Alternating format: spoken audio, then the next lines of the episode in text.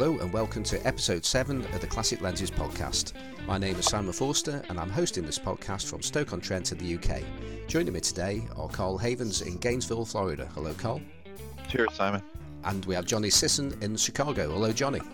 Uh, hello. And today we are joined by fellow admin of the Photography with Classic Lenses Facebook group, James Giordano from Los Angeles, California. Hello, James. Hey guys, how you doing? Hey, James. Last week we talked about a few Jupiter lenses, uh, one of which was the Jupiter 9, and for many people this is the first classic lens, classic portrait lens they may purchase. Carrying on from the Jupiter 9 this week, we're going to continue to talk about portrait photography with classic and manual focus lenses. But before we do that, uh, here's some feedback from Johnny from last week. Right. So uh, we had some uh, nice feedback on last episode. Uh, Phil, uh, the infamous Phil from uh, from our group from Photography with Classic Lenses, shared some excellent links regarding uh, Soviet lenses that I, I hadn't seen before. the Kiev Survival Guide was excellent. So check that out if you want to know a bit more about those. We also had a very nice post from Casey Winstead who said, inspired by the podcast, created a, a great portrait with the Jupiter 3 uh, which you definitely want to check out. Uh, and then over on Simon's Instagram post, noted uh, Sonnar junkie Hamish Gill from the 35MMC blog had some great feedback for us, uh, mega lens junkies, he called us. We are proud to, to own that title. Uh, and he, he, said that the discussion was great, and he added a little bit more info regarding the, the star shaped aperture of Sonnar lenses. So, some nice technical details there that you might want to check out on uh, Simon's Instagram. Oh, I got one more for you.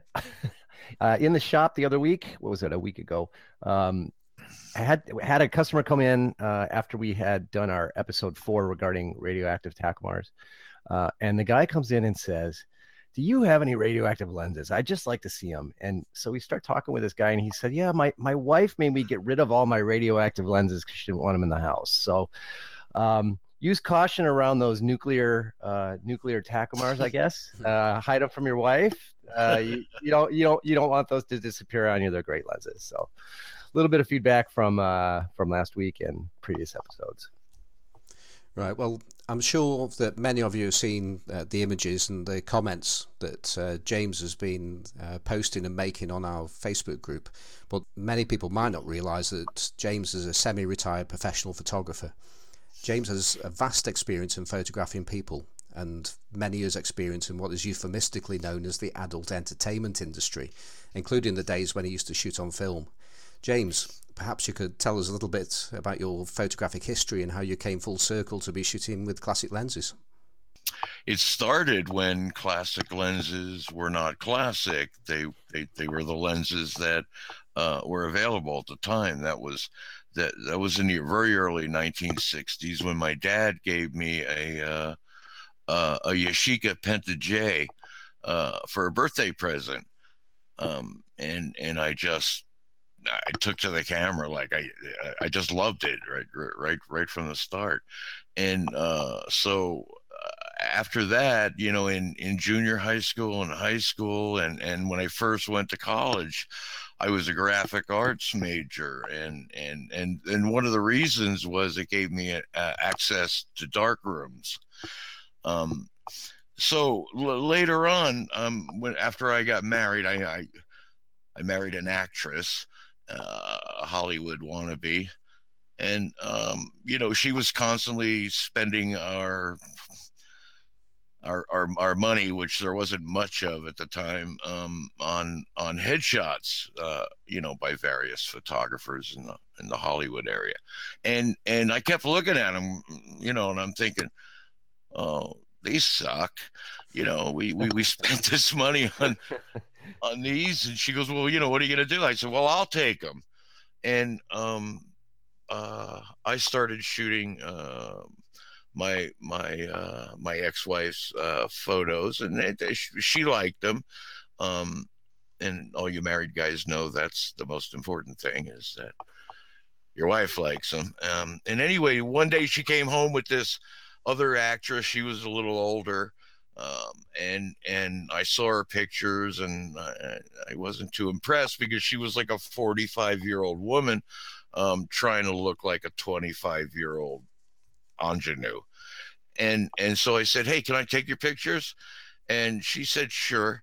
I said, "Yeah, but you got to let me like do you the way I want to do you." Um, I didn't mean it that way, you know, you know what I mean.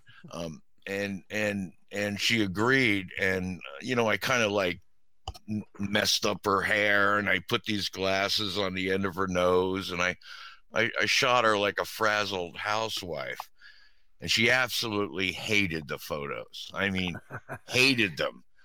And I, but but my my both my wife and I convinced her to uh, send some out uh, to some agents and and for some auditions, and she did, and she got called in for this commercial, and she got the commercial, and and they told her because because the photo just stood out and was everything they were looking for. The other looking for a frazzled housewife. And and and so you know actors talk um and and all of a sudden like she says can i give your phone number out? And i'm like yeah. Uh, my phone was ringing off the hook because they figured i must have the magic touch and so i started shooting headshots for actors a lot of them i mean i shot a ton and i had my own dark room at my house black and white um, dark room so i i processed the film myself and you know, and and and did the prints and everything. And that's kind of where I got going shooting people um, was with Hollywood actors. And, you know, uh, fast forward really quick, I worked for a. Uh, I, I, went to school and I was studying filmmaking at school, and I, I, I got a job um, with this aerospace corporation, a pretty large corporation, and um, uh, after a while, I, I sort of was in charge of all their uh, audio video efforts and, you know, sh- which meant like sometimes I'd go up in a small chase plane and shoot other aircraft from from the Cessna and and and and and stuff like that, um, which was pretty cool. Um, you know, to, to to do that kind of stuff, and and it all went back to you know, I knew what I was doing with cameras. Uh, that job went away when a British company um, bought out the corporation and proceeded to lay everybody off. And uh, uh, so I, suddenly I was jobless. And um, I was just doing whatever I could to make some money, trying to find a job. It was a very depressed job market in LA at the time and um, I was also doing some stand-up comedy uh, just for fun and you know angst relief and so forth. And I was I was in a club one night doing a, a short gig, and this girl was up there and she was uh, talking about how she worked in the adult entertainment industry and she and she was an editor a video editor. Um, and then uh, you know she comes back and i started talking to her and and you know i said well you know i know, I know how to edit um, you know which i did. Um, i'm talking about digital non-linear editing uh, on an avid if anybody knows what that is. Um, and and she goes oh do you want a job and i'm like yeah um, yeah i need a job so she brought me in and i started uh, editing um, well, long story short, before long, she got fired for some reason. Um, they put me in charge of the editing, and the company went through a big growth period. And suddenly, I had like five other editors uh, uh, working for me, and and, and um, uh, boy, I keep saying I'm making a long story short. This is getting longer. um, but uh, uh, flash forward even further, and I was uh, shooting, directing some of these things, and then I I started shooting. Um, um, I started shooting the, the the photos for for the for the artwork and all that stuff on on the on the DVD boxes, and uh, th- that's what I, I, that's what I really like doing the best was the photography, um, and so I started doing that more and more and more, and that was like 20 25 years ago, and I've been shooting um, models in you know adult entertainment models. I call them glam to uh, glam nude and tease models. Um, I started shooting them for in in that industry, and I probably shot know, thousands of, of of of models. I mean, literally thousands. Um, and and I still do. I'm semi-retired now, but I still work for a couple of companies. I have a I have a, a, a gig, for instance, I do in a small studio in Burbank, California, once a week, and um, shoot two two girls, two models um, for for them, and uh, uh, so you know, I, yeah, I've, sh- I've shot. I've also done continued doing a lot of headshot work and stuff like that. So that's me in a nutshell. So, so James, I I've always been um, really interested in a particular kind of thought about the work that you do, and we've sort of discussed this in the past, and I thought it'd be a good conversation, you know, here in the group. Is that you you've been doing this, um, you know, quite some time, and right. I I started doing this quite a while back as well, back in the in the '80s. Right. And the industry was so much different then, and even the way that we all think about equipment is eh, especially lenses is so different now than it was when these things were new and right. everybody was working commercially right i mean i was right i was working with a commercial photographer and every commercial photographer back then who wasn't shooting you know glamour or right. news or whatever was using a hasselblad and everybody right. would send out their portfolio of you know of matted six by six Right. chromes to in a, in a nice little suitcase off to all the art directors and the art directors would look at them and they you know, would decide who they were going to hire for that job. And that was exactly how it worked back then. And right. it was just sort of like there was, um, there were industry standards and uh, art directors knew the look that they wanted, but they didn't necessarily care about the equipment. Now the photographers right. cared about the equipment only because you know they had to show up with a Hasselblad so they looked legit, right? Um, right? But the look was sort of baked into the choices that the art directors were making, right? It was just kind of a given that you were using a certain type of equipment and was producing a certain type of a look. And unless we were talking about somebody who was working, like I said, in fashion or something, the whole idea of you know bokeh and backgrounds and all that, it didn't right. It didn't play in quite as much. It was just kind of a given that you know things looked a certain way based on the industry that you were part of the industry you were working in as a photographer. So to me, that eh, I find it really fascinating how now that all this gear that was really kind of mostly professional level stuff, we all have access to it. And we think about the character of all of the equipment we use differently. I think because uh, digital exists and we have something to kind of play it off of, right? Because the digital workflow changed everything.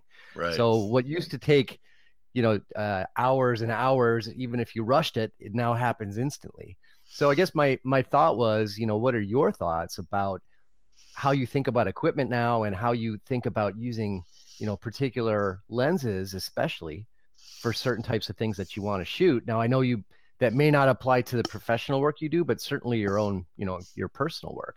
So i'm just i'm just right. kind of interested in how you think about equipment now and how that's different than it would have been you know back in the day.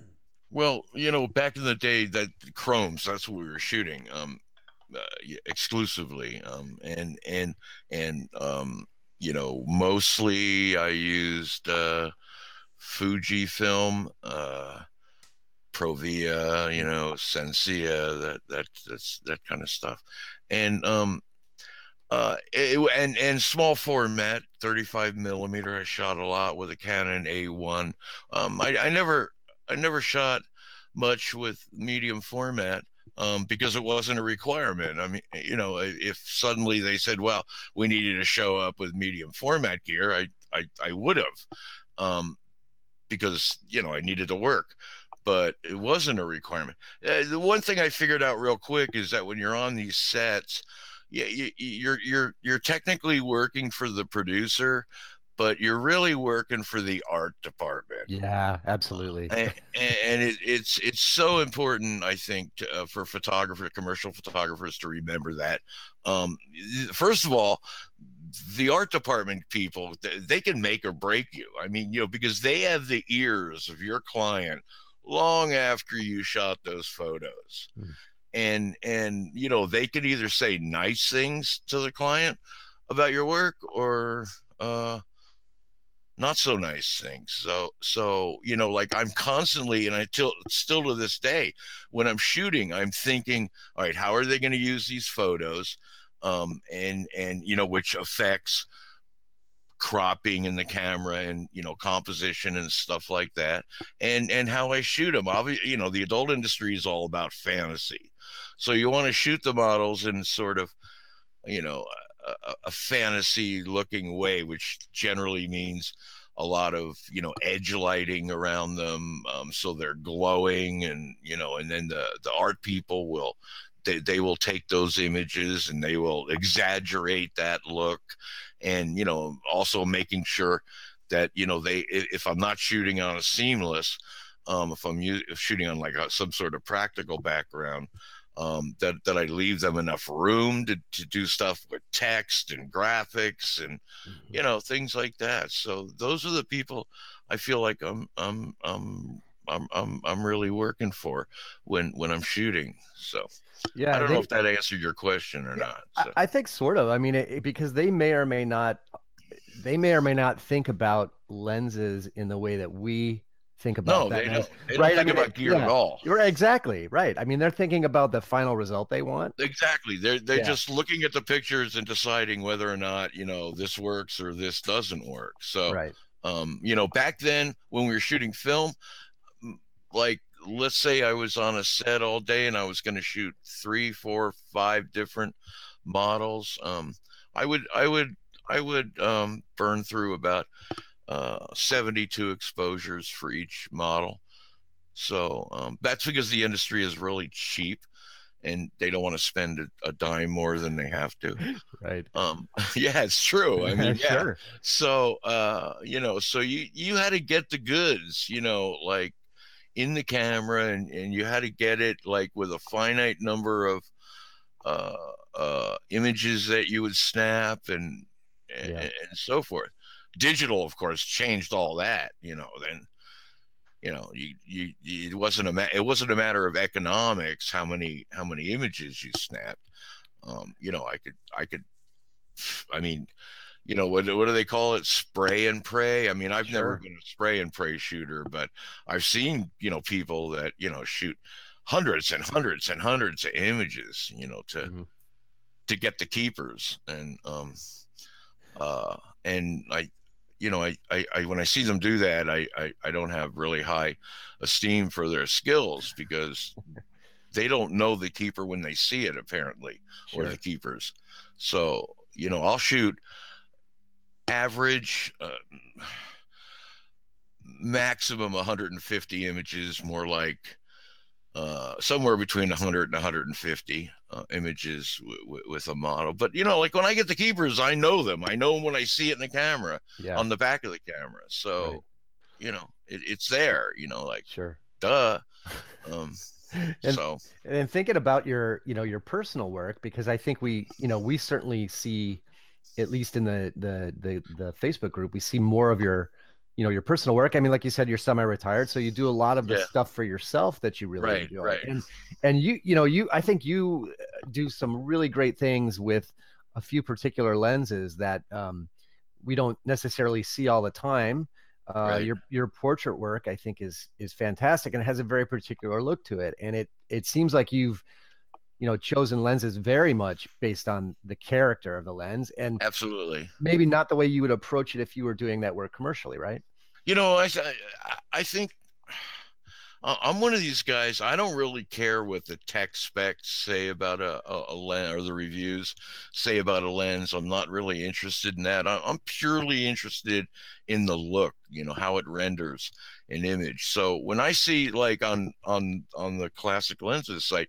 when when I see uh, some images that someone has shot and I really like the look of it, and I look at the lens and then I go to Flickr and I go to Google Images and I look at tons and tons of them, and I'm only looking at the look of, of those lenses, and I'm trying to separate the native look of the lens from like a processed look, and I can do that pretty good. I mean, I can I can see that when somebody's adding apps and you know processing to yeah. create a certain look. So, yeah. um, yeah, uh, so do you have I, I, do you have favorites that you uh, favorite lenses you tend to gravitate towards? Yeah, well, I almost all my uh, well, let me let me back up just just Mhm. just a little bit. Um, a few years ago, I was doing some personal project stuff with this model that I met. She wasn't, you know, like not a young model. She's like forty something, and but she was really into like you know storytelling with the images and and, and stuff on a little bit on the weird side, and so was I, and and so we went out the first time, and I you know I'm shooting, and I'm using modern you know lenses um canon lenses because i shoot canon and uh uh i was very unhappy with with the look that was being produced. So i said i i need to i i these are like two these these pictures are too i don't know like perfect or something. Um they're just you know they're kind of sterile from from a from a they didn't resonate with me in, in terms of the look that the lenses were. So you know, I didn't know anything about classic lenses because I didn't even think of the lenses I had used years and years before as being classic. Um, so I went out and bought some stupid things like, you know, like a plastic Holga lenses or a Diana lens that had a EF mount on it and I could put my camera. But those were like way over the top in terms of, you know, shooting imperfect images. Um, and then I found the web page, um, the classic lens web page, and I'm like, oh wow, look at this is awesome, you know. And then you know, like many people, my first lens was a was a Helios 44 2, and you know, because I love, I'm I'm like a I have like a bokeh fetish, you know, especially swirly bokeh. And I understood how you get the effect with the lens, um, you know, which is really, you know, you're taking advantage of the flaws in the lens or the distortion the lens produces. And and and uh and I love that right from the start. And then um and then I started almost bankrupting myself buying buying buying lenses. I'm almost all and literally I sold all of my um, modern lenses except I still only I think I own two. I own a a, a Canon 70 to 200 L lens, uh, and I I own a, a, Nifty 50. And um, I sold all my zoom lenses, and I sold. I decided I'm going to go 100% prime, you know, except for that Canon zoom. And um, so and for whatever reason, I really like the look of Russian and Soviet lenses, and I really like the look of Meyer Optic Gorlitz lenses. Um, you know, just looking on Flickr and Google Images and stuff. So almost my entire classic lens collection is either Meyer Optic or uh, or uh, uh, Russian Soviet. Um, I got a fair number of them, not like you guys, but but Carl, I think you got like tons of lenses, right? Um, I don't know. Like- I don't know about that.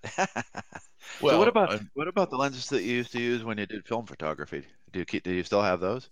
Um, no, I got, I got, I got rid of them. They were Canon FD, um, and you know, if I'm shooting a Canon uh, digital, uh, getting a FD mounted onto an EF camera is not going to happen.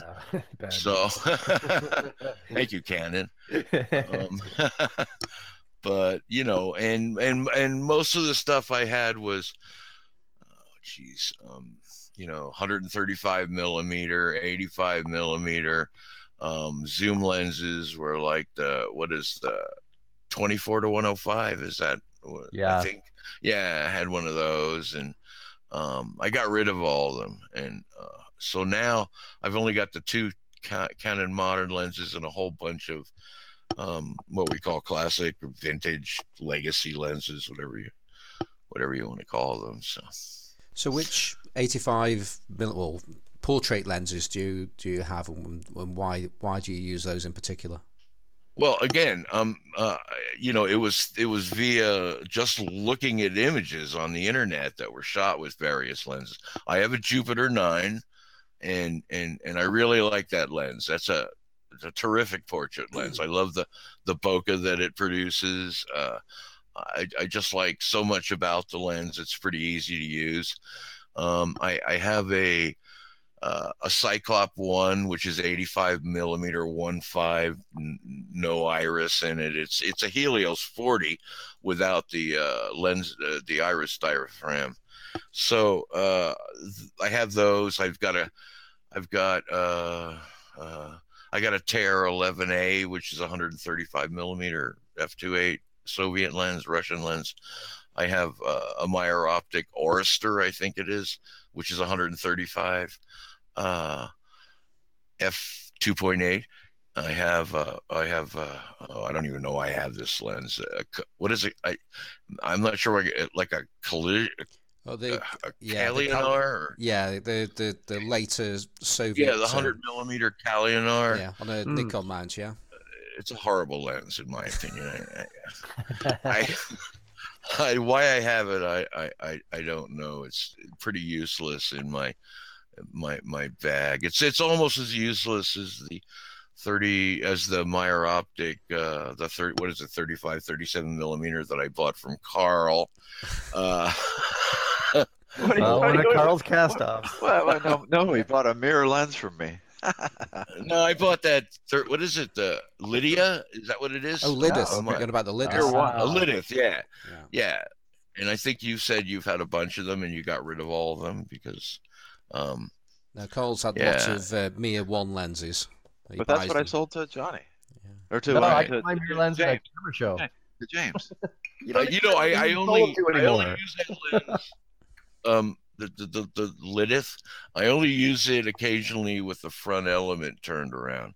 Oh, Um, uh, yeah, and uh, it it it does interfere with the mirror on my 5D, so you know I, I have to be real careful with it when I use it, like like you know when focusing it and stuff. So So, but you can Um, make really good um, bookends out of those Mir one lenses. Uh, a, a friend of mine, uh, his son was taking welding shop, and he made me these two nice brackets, and I have my books in them above my head right now, and on each one of them, I've got a Mir one lens. It looks really cool. right, So they're not totally useless, right, right. Uh, No, not totally. and some people Um, can shoot really good photos. Simon shot a really cool picture of a vine one time with a mirror lens. Once.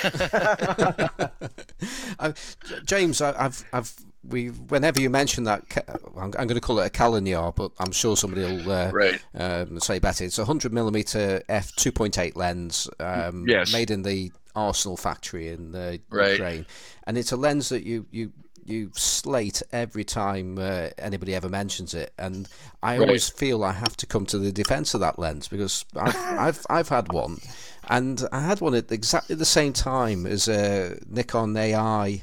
Uh, 105 2.5, which is you know many people view as a truly legendary lens, not let, let Mm-hmm. alone classic. And I shot the two to, two together, and I far preferred um, what the Kaleinar was producing. Um, so I You think- liked it? Is I, I loved saying? it. I thought it was absolutely fantastic. Really? I'll show you mine. well, well, this this is the thing. We are talking about Soviet lenses or um, post-Soviet Right. in, in, the, in the case of that. So we, you know, we could, could well be in the realms of, of sample variation, which we talk about Right. almost every week.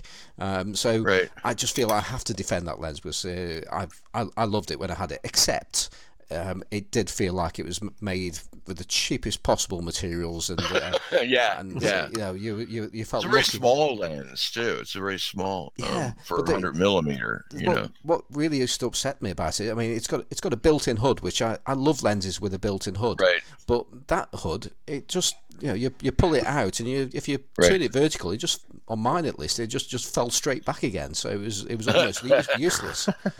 Yeah, I think my uh, Tair 11A has a built-in hood, if I'm if I'm remembering correctly, um, and it has the same problem. The hood doesn't want to stay out. You know, it it needs I don't know Viagra or something you applied to it. I, I, I, I don't know.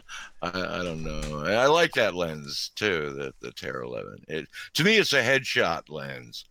Um, 135 is a nice focal length for for headshots. Um, uh, whereas, um, you know, I shoot probably most of what I shoot in in the adult business is three quarter body shots. You know, they're they're crop three quarter body shots, and and so I prefer like you know in and around eighty five millimeters for. For, for, for those images um, only because I you know a lot of times I can't you know I'm in, I'm in a, a studio and you, I can't get far enough away from the from the uh, from the model to uh, shoot 135 millimeter. I mean, like I, I, shoot a lot with my 70 to 200, and then when I look at the pics, I see that I'm I'm I'm I'm shooting it under 100 millimeters most of the time. So um, I'm not. I don't. I'm, I'm not like zoomed in a lot unless I go unless I'm shooting a headshot. So um, in the adult business, headshots are not something you shoot a lot of. So um, yeah. yeah. It's interesting because when you're talking about 85 millimeter, people on the page that are posting pictures, they're using all different kinds of cameras, and some of right. them are using Olympus cameras, and some of them are using Fuji's, and some right. full frame Sony users. And um, I, w- I wonder if you had a um, an Olympus and, and you're shooting a, a 100 millimeter lens, I wonder how it would compare to the look of shooting a um,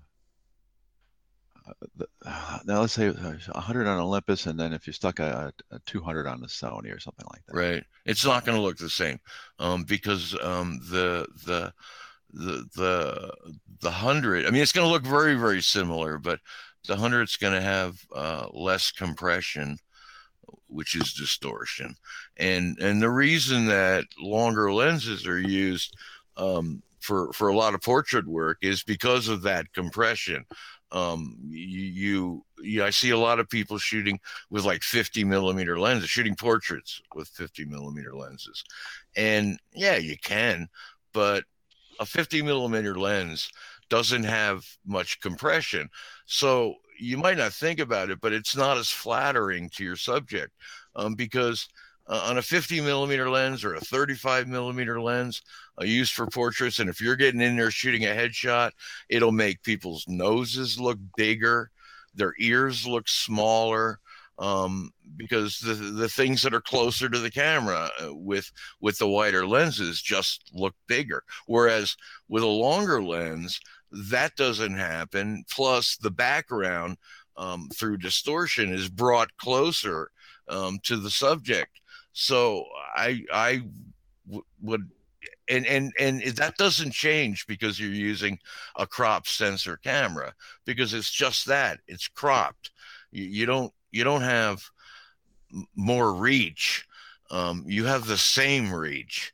Um, with a 50 millimeter on, say, uh, an, a little Olympus mirrorless, um, that that that that that you would have um, on a full frame because because uh, uh, the reach doesn't change and and the compression is is the lack of it is still going to be there on that on those wider lenses. And it's just not as flattering. I mean i figured that out when i was shooting headshots back in the you know the, the, the late 70s for for actors and stuff I, almost everything i shot was with a 135 millimeter lens um, because because i could and wide open um, because you know I could I could take the end of their nose and it would like be out of focus.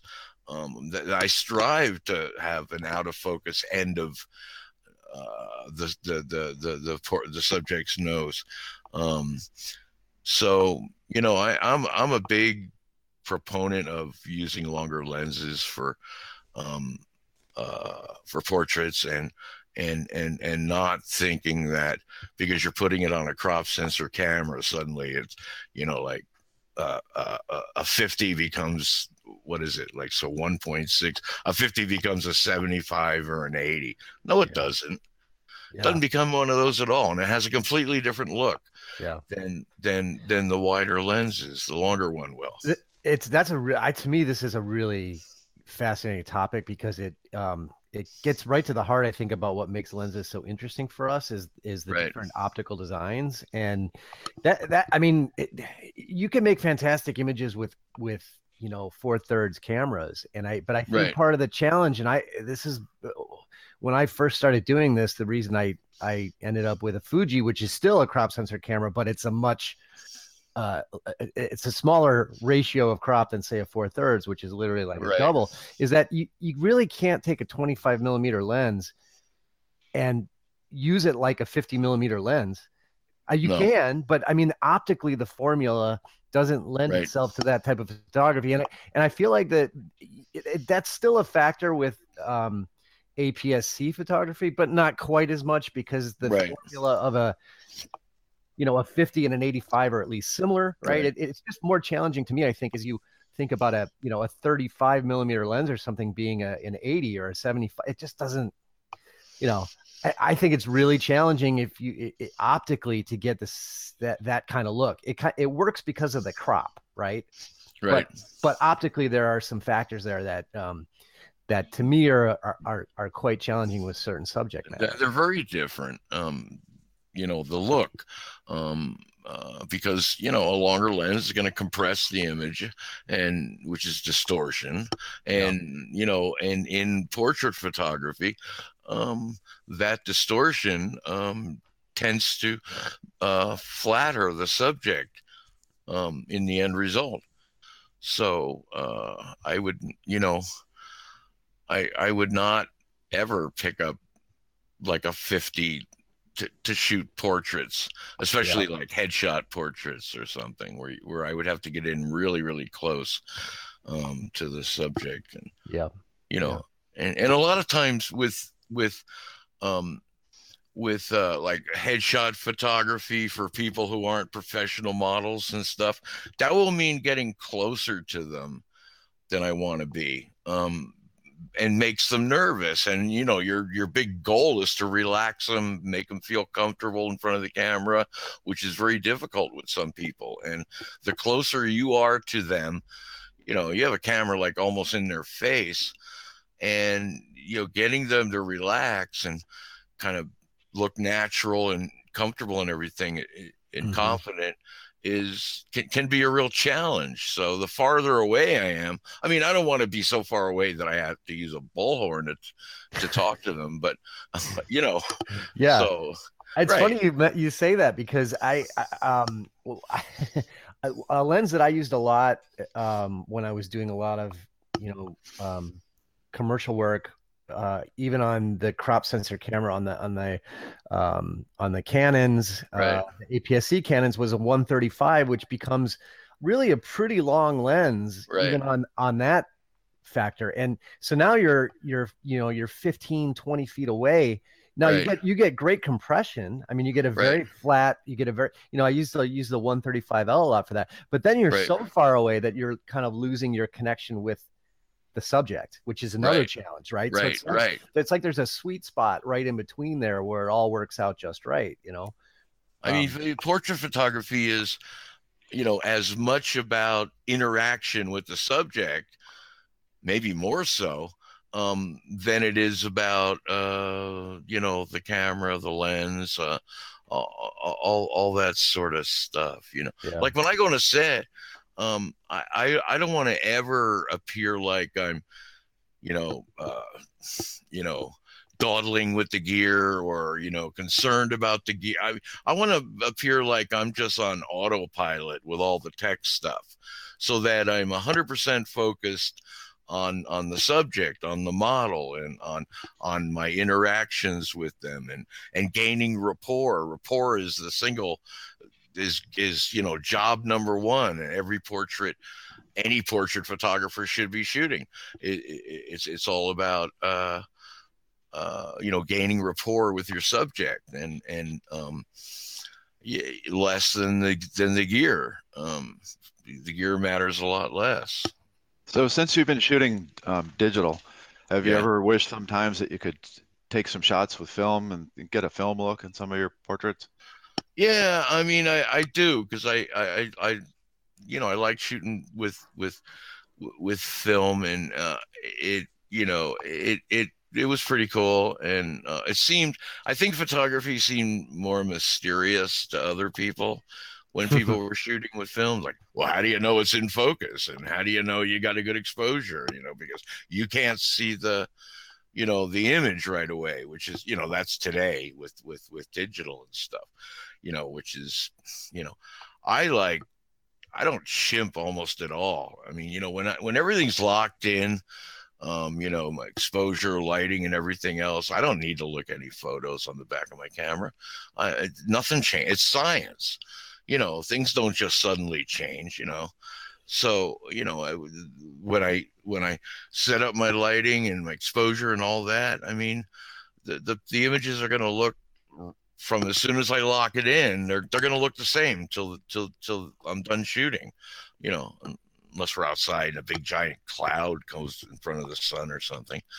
But you know, I if think you... there's there's pros and cons to you know the being that instant feedback, um, uh, your, to, to digital photography. Yeah, for your um, commercial work, you uh, you shoot JPEG as well, don't you? You don't actually shoot RAW. Yeah. Yeah, I shoot JPEG because um, most of the clients they their their art departments. You know, I always ask if it's a new client, do you want RAW or JPEG, and they always say JPEG um, because they don't want to convert um, the art department people, and and they're not paying me to do that. Uh, I just turn over, you know, what I shoot. Um, like I'll most of I don't even half the time I don't even like cull images. I don't I don't edit across the set. I just you know either they get the card or I, I burn a DVD right there and and turn it in. I mean I don't do any post work um, for my clients. They have they have you know people for that they have an art department or they have graphic artists you know that they hire that they they contract with who who do that work so um uh, that's that's not my job. I mean, I'm okay with Photoshop, but uh, there, you know, my attitude is, well, you're not paying me to to convert these images. You know, like go home, convert them, then you know, turn them in, and so forth. So JPEGs, yeah, JPEGs work. You know, shoot them right, and you know, I'm a big proponent of getting a, get it right in the camera. Um, you know, uh, you know, like when I was doing a lot of video editing and you, would hear people off camera, um, like directors, oh, we'll fix it in post. All right, easy for you to say. You know, you're not the guy fixing it in post. Um, you know, and and you and those people might not even know anything about post, so they don't know how hard or easy it is to fix. So I would rather not have to fix things in post. That extends to my photography so as you, little as possible. So, a lot of the photos you shoot, you probably don't even ever, you don't ever see them. They just they go off and. Yeah, yeah. yeah. I mean, I, I, I don't, you know, I, I mean, if I screw them up, I'm definitely going to hear about it. Um, yeah. but you know, and but uh, uh, yeah, I don't, I don't see, I don't see a lot of the images at all. I mean, a lot of the, you know, like like today, like I have one client. Um, and you know they i give them the card i use their gear they for whatever reason they don't even want me using my my camera gear and uh, they upload to the cloud and and i have access to their to their cloud so i can i can go look at the pictures the, the, the next day or something um, but I, I i usually don't unless you know one of the models you know was especially appealing to me and you know then I want to go look and, and see how I did with her. And you know, when I say appealing, she's not just beautiful and sexy and all that stuff, but she really knows what she's doing in front of a camera, which which is a joy to work with people like that. So, um, you know, really experienced models. The danger with them is, you know, that sometimes they'll go on autopilot, and then you know they don't sell themselves um, uh, the way they should you know they just go to their tried and true stuff and you have to kind of shake them out of that a little bit so when you you shoot your your hobby photos uh, do you right. shoot do you still shoot jpeg or do you do those in raw I generally shoot JPEG, but occasionally I'll shoot them in RAW, and I really can't really explain what makes me change my mind one way or the other. Um, I I mostly shoot JPEG. Yeah, yeah. That's you know, that's what I shoot mostly. Um, and when I that personal stuff, I don't use modern lenses. Um, I, I I don't use classic. I don't use manual focus lenses um, when I'm shooting for clients because they really don't give me enough time uh, with the models for me to be, you know, spending time uh, manually focusing. Um, plus, there's guaranteed going to be a bunch of photos that are going to be a little soft focus wise and i don't want them seeing them because you know i'm i i don't uh, you know these aren't people that i can have a discussion with about uh, you know, well, it's a manual focus lens, so you you have to expect some. You know, they don't care. Right. they want everything in focus. Yep. I mean, sharp focus. Yeah. So you know, that's uh, why I don't shoot um, that stuff uh, with uh, with manual focus lenses. Although I would love to, I really would. Um, well, there is there is a, a, a photo which we're going to uh, put into uh, the podcast as, as the um, right, as, the- as the logo for the for, for this episode. So uh, right. um, that was one you took a while back. Um, I think with the, with, Right. the, with the Helios. Is that right? Yeah, I shot it with a, a my 44 2 and what I was really doing was I had just bought uh, a Nex 6 and uh, I I thought uh, I was testing the camera um, more so than the lens. Um, so I I, I I shot a few. Um, it was you know I was already in the studio. The lights were all set. Literally, all I had to do was pull the trigger off the client's camera and put it on the Nex um, you know, and and and and shoot at the same exposure uh, that I was shooting the camera um, with, you know. But yeah, cameras they don't matter that much, you know. They all pretty much do the same stuff. I mean, I'm gonna get, I'm gonna buy a a, a Sony uh, A7 II, um, only because I can with that camera, the E mount, you know, I can mount lots of stuff on that camera that I can't mount on my Canon full frame. Um, and and I'm not, you know, I want to shoot even my personal stuff as much as I can. I want to shoot full frame. So um, that's why I'm going to get the Sony, Yeah. and I'll get rid of my Nex and, and some other gear and so forth. Yeah, just just going just going back to um, shooting with a, a a classic lens in a in a studio situation. Right. I've, I've I've only actually done one studio shoot, and Right. quite foolishly, I only took uh, a classic lens with me. It was a uh, a Carl Zeiss Biotar from a Right. uh, Exakta, uh, which proved to be not a bad thing to take with me. But the the problem I was The I was- 58 or the it- it- 75? It was, a- it was a 58. Um, I wish it was a 75, but uh, yeah, no kidding. yeah, Me too. I'd yeah. love that. I would love to own that lens. Yeah, but um, the problem the problem I was having was if I was, I mean, the the shots needed to be taken at f8 for the for the Right. for the for the how the, the flash was set up, but of course Right. if you're using an old lens, you've you've got to close down your aperture, um, Right. and or you open your aperture up and then try and guess your uh, guess your aperture Right. to, to close it down to so many clicks. You got the, the, the model standing there, but if you're if you're trying to focus a, a classic lens at f8, um, Right. almost you know there's almost too much stuff in focus, so you can't actually Right. tell where the fine point of focus is. Right, You're just, exactly. you're just relying on the depth of field, and when you've actually pressed that shutter, you know, your actual pr- true focus could be three inches behind the model and stuff like that. So I just found that incredibly frustrating. Most of the stuff I shoot is like at, you know, five, six, um, you know, in a studio. Uh, and most of the time it's in front of a seamless. So, you know, there's no point in, you know, trying to blur the background. The background is just solid seamless. So a five, six, I think is a nice, um, maybe six, three occasionally. Um, uh, I would probably want to shoot um, stop down a little more with a with with with some um, with a manual focus lens only only because it would you know better ensure more photos in focus um stop down a little more but but again then the look is exactly what you just said and I'm not too crazy about that. So So a lot of these old um, lenses that we use, especially the Russian ones that I have, they've got that preset ring on there, right, uh, which I never use because on a on a digital camera, there's, there's, there's I've never have a reason to use it because I can um, zoom in the image to focus. But uh, I want I wonder, you know, did people back in the day when they were doing portrait photography with those old classic, you know, Helios um, Right. lenses or, or Jupiter nine.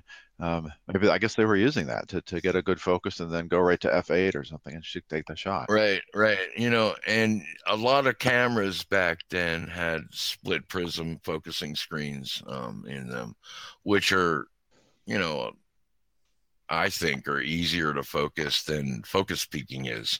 Um, I, I don't think focus peaking is as hundred percent reliable as I, I would like it to be. I mean, I use it. I have a on my, with my Nex, um, uh, but I, you know, I I would rather. I would rather use a sun, but I'm old school Yeah. that way. I mean, when I started, that's what the cameras had. So I, I I really share your opinion on that. I mean, because focus peaking, I love it, but it- it's really what it's showing you is your sharp sharp focus within that depth of field. So there is Right. some right. I mean, it's not like with a split prism where you you can get it whatever you want exactly dead in Right, focus. right. Like the the side of the you know someone's nose right by the bridge of their nose or by their eyeballs or whatever. It's easy Right. to do, right? And, yeah, exactly. You know, I, maybe it's just coming from film shooting, but that's always been my Yeah, with split prism. well. I mean, if I'm shooting portraits, I'm shooting. I'm I'm I'm focusing on an eyelid, um, Right. You know, and Yeah. and you know, just bringing the two sides of the eyelid together, and and I'll be very confident with with with the focus. yeah. I'm not so confident with. I guess focus figuring, it looks at contrast, right, in in the picture, and yeah, Mm-hmm. yeah, and then takes the points of highest contrast and um, you know, and and says, okay, this is in focus. So um, I was surprised, Yeah. Johnny, when I got that Canon 7 rangefinder that I was able to nail the focus on almost every photo. Yeah. I thought, I thought, I, was, I thought, you know, I'm going to get this roll of film back and half of the images are not going to be in focus. And it took me a couple of rolls to get exposures done properly, Right. but I never had a problem focusing with the rangefinder. I guess it's kind of like a split split prism though. Yeah. I mean, it is basically, it's exactly the same concept, you know? what are most guys um like? Are a lot of guys are shooting, or not just guys, uh, women too, obviously, um, are shooting aperture priority with a lot of their stuff, right? Yeah.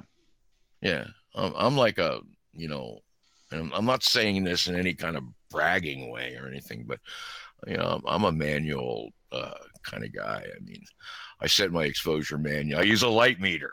Mhm. Um, so uh, a handheld light meter. I still use a, a light meter, and with a light meter, I could nail exposure the way I want it way better than the camera could do it. but, You know, like Oh yeah, especially in- when you're in front of seamless all the time. I Yeah, right. That, that's just completely throws off Yeah. the camera meter. exactly, Yeah, yeah, exactly. And even though I'm using maybe like you know center spot, um, right. you know, for for the exposure, it still messes up. It's still it's still affected a little bit by what's around it outside of where that center. Um, so uh, yeah, I'm I'm totally manual when I'm shooting. So Yeah, and, and uh, just going back to uh, preset lenses, I actually really prefer them for that exact reason that Carl Right. mentioned. I mean, I can I can focus wide open, and Right. then, and then with a just a quick turn, especially when it's you know on the front aperture ring like that, I can Right. stop it down to f eight, you know, right before I take the shot, and I know that I'm going to have you know focus right where I want it. So Right. I, I love those old preset lenses.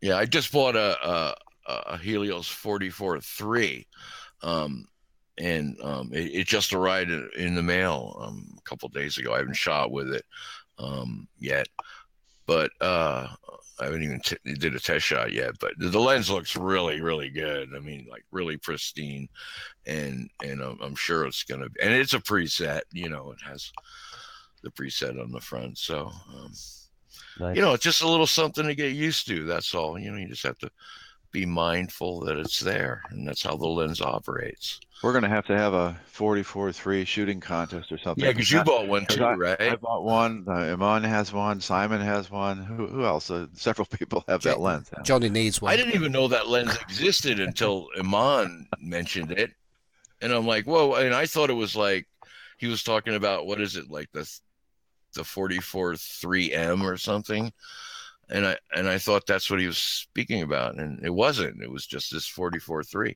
So you know, I had to have it.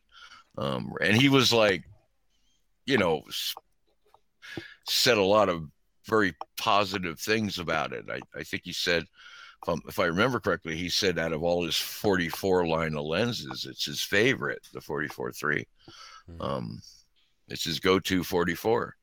But you, Carl, you have like an older uh, uh, like 50s 44, an original one, right? If I'm not yeah, mistaken. I've got a really old silver 44 with yeah. 13 yeah. blades, and uh, it's one of those special um, ones made for the Communist Party officials. Right. I don't know if I believe that. I don't know if I believe it either, but I like, about... to, I, I, I like to be able to think that.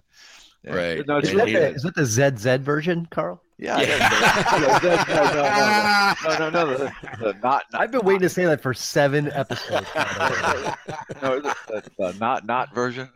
Yes, the not not version. The not, yeah. not the ought ought version. Ought, yeah, that's yeah. what my you know my dad was that way, and and he Z was always Z when he you know, and and zero was ought you know so and he would like speak out loud when he was like doing arithmetic in his head you know and he goes ought ought two oughts is ought you know so i guess it's a british thing yeah yeah, I, I, think I think it is. I, I think it is, but yeah. which is, of course, the correct way to say it. Of course, the Canadians do it too. So there you go. It is our there language. So yeah. there you go. Um, right, J- James. I'd like to ask you about um, something else now, where to do with uh, portrait lenses in particular, and mm-hmm. uh, the with with most lenses, the most expensive portrait lenses are the ones with the fastest apertures, the 1.2s right. and the 1.4s. Um, yeah. But I mean, I've I own quite. I, I, don't actually shoot that many many shots with eight with 85 mil, and I, and I don't do portrait work. And, and right. I want to shoot more people, but the well, quite literally in some cases. Um, right. But, um, but um, I'm I'm I'm finding that the when I do use a, an 85 mil lens, I tend to grab. Well, my favorite 85 lens is the Carl Zeiss Sonnar 85 2.8 which right. you know, it's as far as 85 millimeter primes go, that's a that's a slow lens.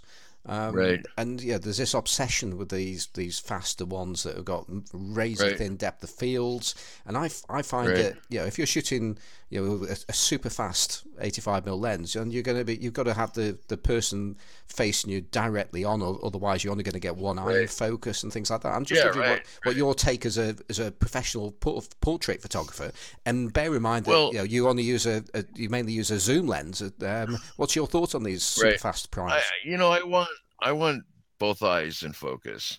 Um, you know, so it, eh, like with a with a one two lens, um, you know, that would unless they're like as you said, they're just, you know, on axis, squared away, facing you.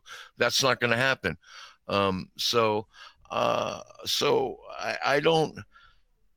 I don't feel like I, I need something that fast um, for for portrait work. I mean, you know, my my Cyclop is uh, one five, which is pretty fast, um, but it's really tough to focus that lens. Um, you know, I, I I could never shoot commercial work with it because I would be, I, it would take me hours to get you know the number of images I need, you know, in focus um, with that lens. Um, so you know, two eight that that works fine uh, at 85 or you know my 70 to 200 is an f4 i have the f4 one nice. um and and i can get plenty of bokeh with it um you know i zoom it in more than i might if i had the 2.8 um but uh but and that's only to you know uh, you know improve the bokeh with the lens but and i shoot that lens pretty much wide open when most of the time. Um, I mean, my client, my one client, I have a gig I ever I shoot every Wednesday night, and they've got me using their gear, and they've got a Canon Rebel XT5 or something with with the 18 to 55 kit lens on it, you know, and um, you know, the camera's fine.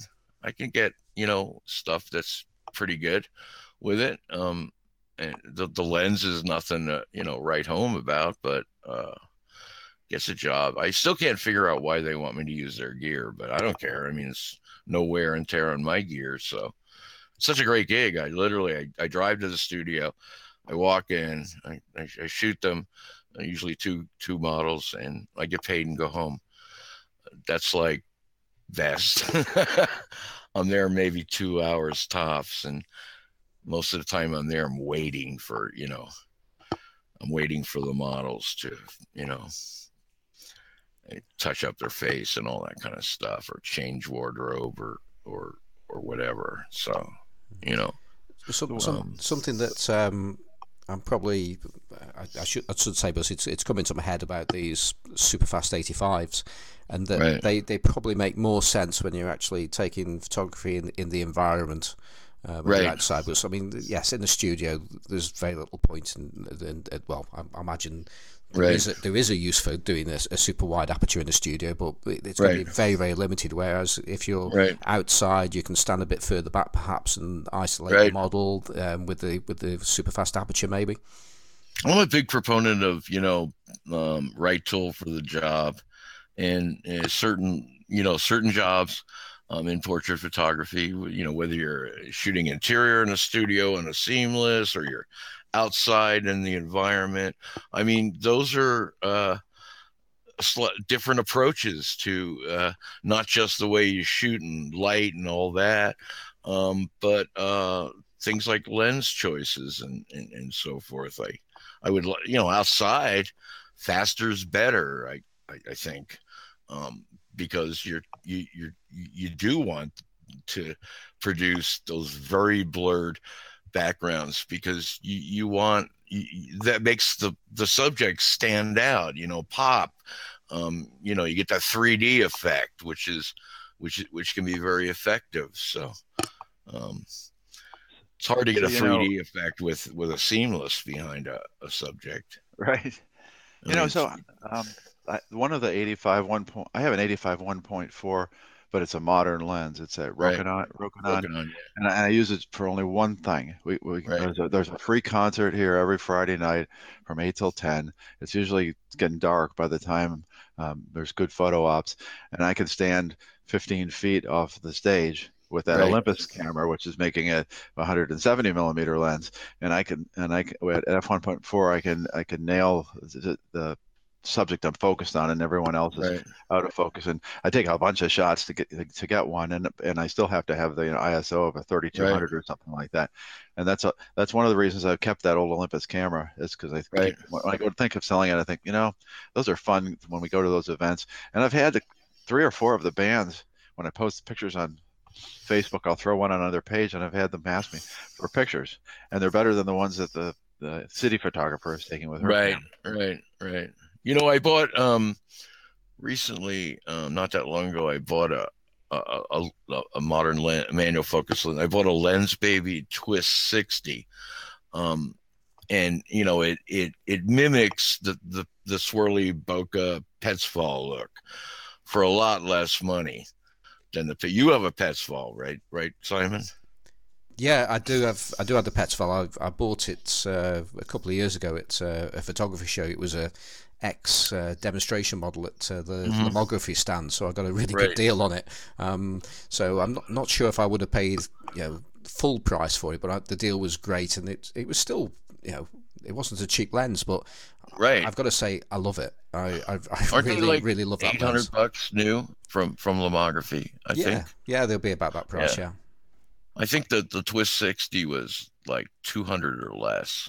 Yeah. Um, and and it's still uh, 60 millimeters to me is still a little short for portrait work, but um, unless I'm like really far away, you know, and I want like a a shot that includes a lot of the environment because I I want the environment to swirl. Um, you know, which is why I bought it. Um, you know, for, for I like I love swirly bokeh. I know a lot of people are not like they're not big fans of that look, but I am. So you know, I bought the lens. I I was pretty excited when I when I when they released it. Um, and I looked at a bunch of images and stuff, so forth. I've had other lens babies in my quest to uh, find lenses that produce kind of looks that I want, um, but they're so difficult to use. You know, I, you know, it's like free lensing. You know, free lensing. You know, when you get it right, it's cool, but it ain't easy to do. Um, you know, holding the lens in front of the camera. Um, so a lens, the older lens babies are, you know, like, like, uh, kind of like free lensing, but again, tough to do, you know, and I, I, I like blur, like in, in, with, you know, but I don't, I don't like post-production blur, you know, they've got, you know, like I have perfect, perfect effects on my computer and it's got like, you know, uh, you can do like a, a, a a tilt shift facsimile and so forth, things like that. But um, but I bought a tilt adapter, um, a really cheap one, and, and I like using that because I can I can uh, put the blur where I want it in, in production. I'm a in production kind of guy. I'm not a big post guy. I don't do a lot of I don't do a lot of post on my when I when I do process my images. I don't do much post on them. So uh, it's either a good photo or it's not. Um, I don't recreate human beings. Okay, well, I want to thank James for a really interesting chat today. Um, and to round things off, uh, Johnny, could you tell us uh, how people can follow you on various social media outlets? Uh, yeah, best place to uh, catch up with me is on Instagram. Uh, I am at Sisson Photography on Instagram. Uh, and you can find me in real life at the uh, camera sales department at Central Camera Company in Chicago, where we have a beautiful 75 millimeter f1.5 Biotar James's name on it. How much? How much is it, Johnny? Uh, I'll send you a private message, sir. and uh, Cole, how can we keep up with you? I think uh, the easiest way is just to follow me on the Facebook uh, Photography with Classic Lenses page, and I keep my Flickr account updated about weekly, and that's just Carl with a K Havens. And you, James? Well, um, I guess the the Facebook uh, Classic Lens page. I, I don't have a website currently. I, I, I don't have an Instagram. I, I don't have a Flickr. I I I don't have any of that stuff that um, lots of other people have. So uh, on on Facebook, uh, that's almost the extent of my social media is is Facebook. And I can be found in a few places. I'm on Instagram as Simon P Forster. I'm on Flickr. Uh, again, you can find me under Simon Forster, um, and I also have an eBay shop. And this is Johnny's favourite part now because uh, it's uh, if you do a search for It's Fozzy, that's I T S F O Z Z Y. Oh yeah. Um, and you can find all of us on the Facebook group Photography with Classic Lenses. Um, I hope you've enjoyed uh, the podcast this week, and it'd be great if you could join us again. Goodbye.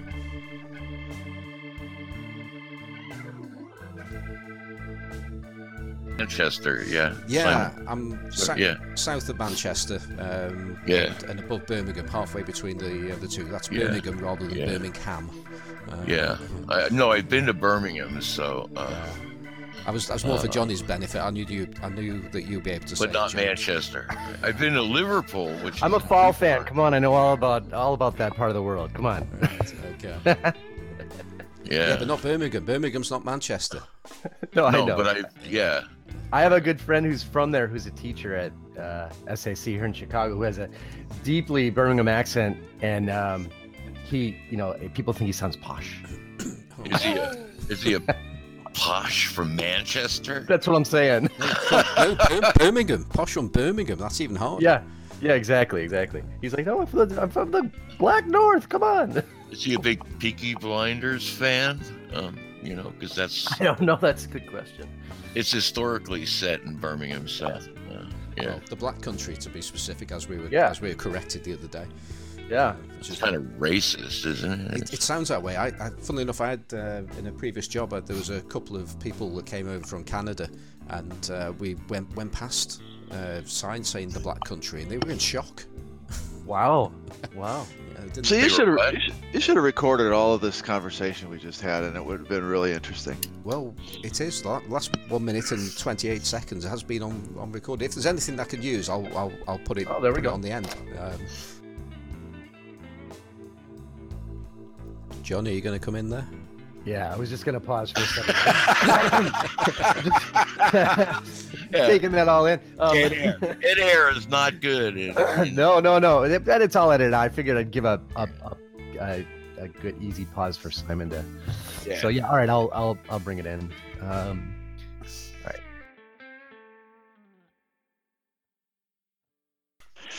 All right, we're done. Okay, yeah, right. good. nice. In the nice. can, it's another.